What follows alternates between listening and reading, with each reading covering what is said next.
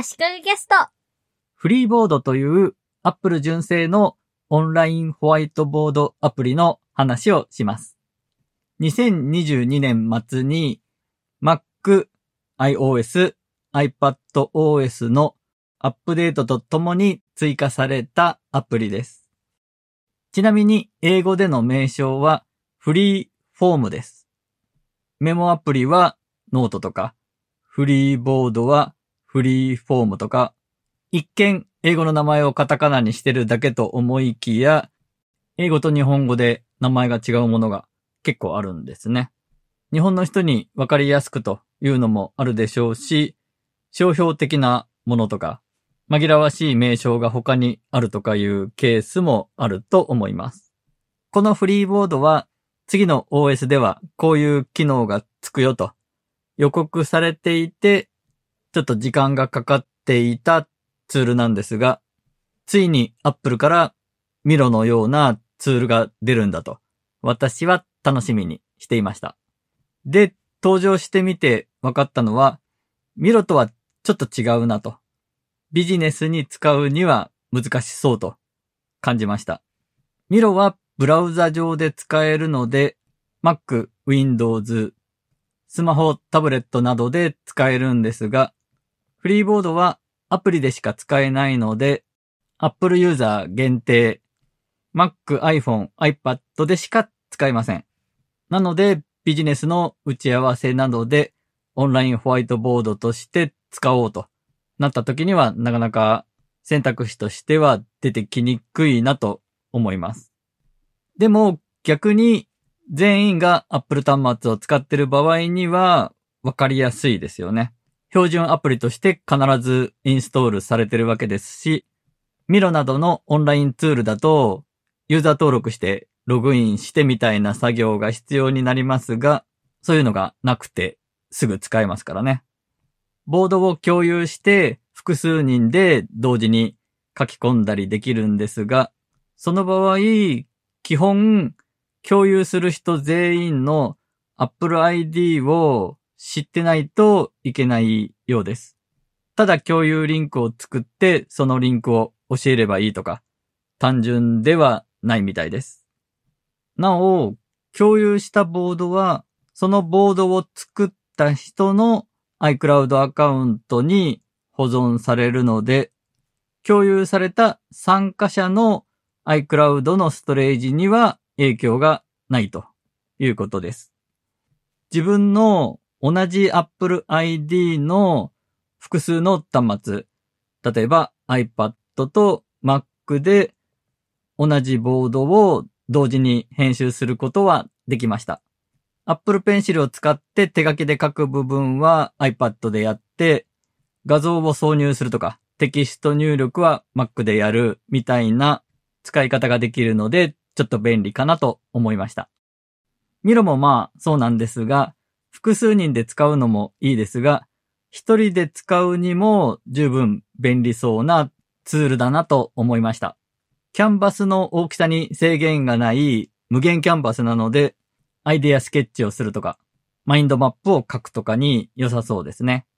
付箋ツールを使ってアイデア出しとかにも使えると思います。私は取材をするときのメモをコンセプトというアプリを使って iPad で Apple Pencil でマインドマップ風に書いてるんですが、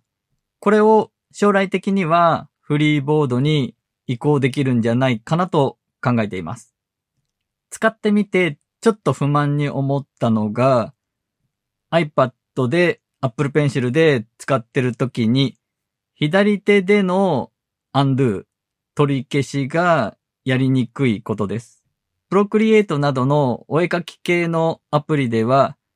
2本指タップで取り消しできるんですが Apple 方式では取り消しは3本指で左にスワイプなんですね。で、このフリーボードも3本指での左スワイプの取り消しは使えるんですが、その時にキャンバス全体を左にどうしても移動させちゃうんですね。これがかなり不満です。しょうがないので、描画ツールのところにある undo のボタンを押すようにしています。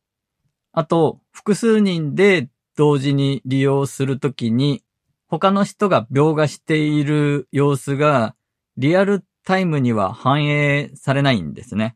線を引いている過程が見えるというよりも、線が一本ずつポンポンと現れてくるイメージです。フリーボードを使って複数人でお絵かきしているところをライブ配信とかできるんじゃないかなと思ったんですが、線を引いてる様子がリアルタイムに表示されないので、ちょっと残念ですね。あと、まだちょっと不安定なのか、そもそもうまく全員の描画したものが反映されないケースも見受けられました。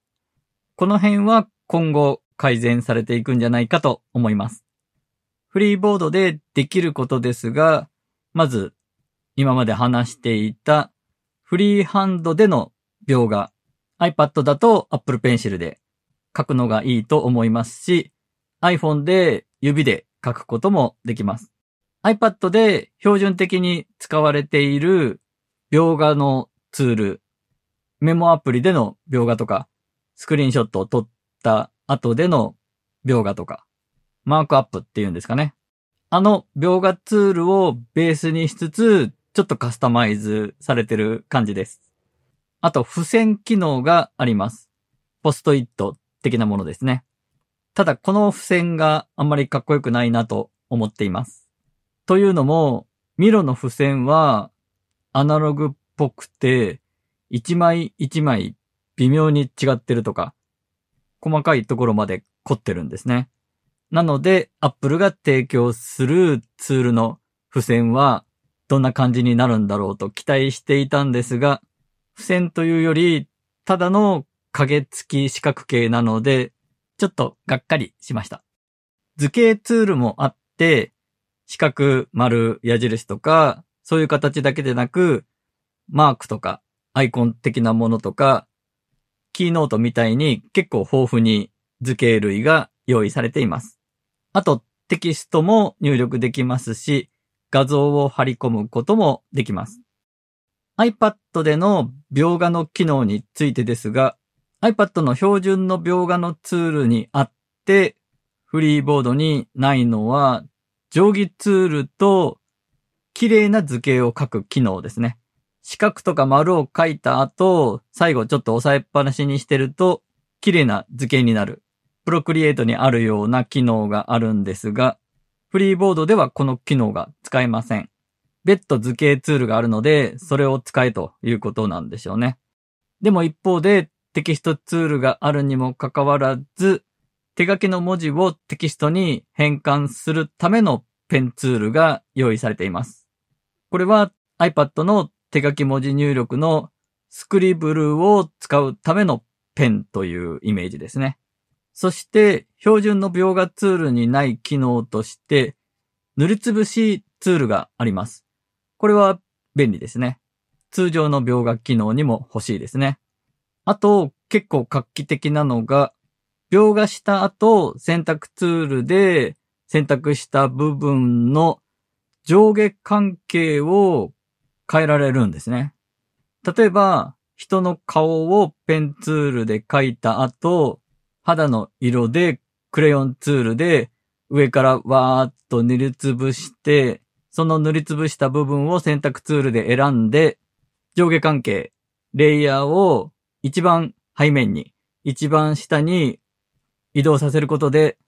描いた顔の線の一番下に肌の色の塗りつぶしを持っていくことができるんですね。これ今まで iPad の標準の描画ツールではできなかったことです。もしかして方法があったのかもしれないですが、多分従来の描画ツールだと先に塗りつぶしておいてからその上に顔の線画を描くやり方じゃないとダメだったと思います。選択ツールで選択すると、レイヤーを、階層構造を一つずつ上にする、下にするアイコンが表示されるんですが、そのアイコンを長押しすることで、最背面、最前面、レイヤーの一番下、一番上に持っていくことができます。ということで、Apple 純正のオンラインホワイトボードツール、フリーボードを使ってみての感想などを話しました。今回は以上です。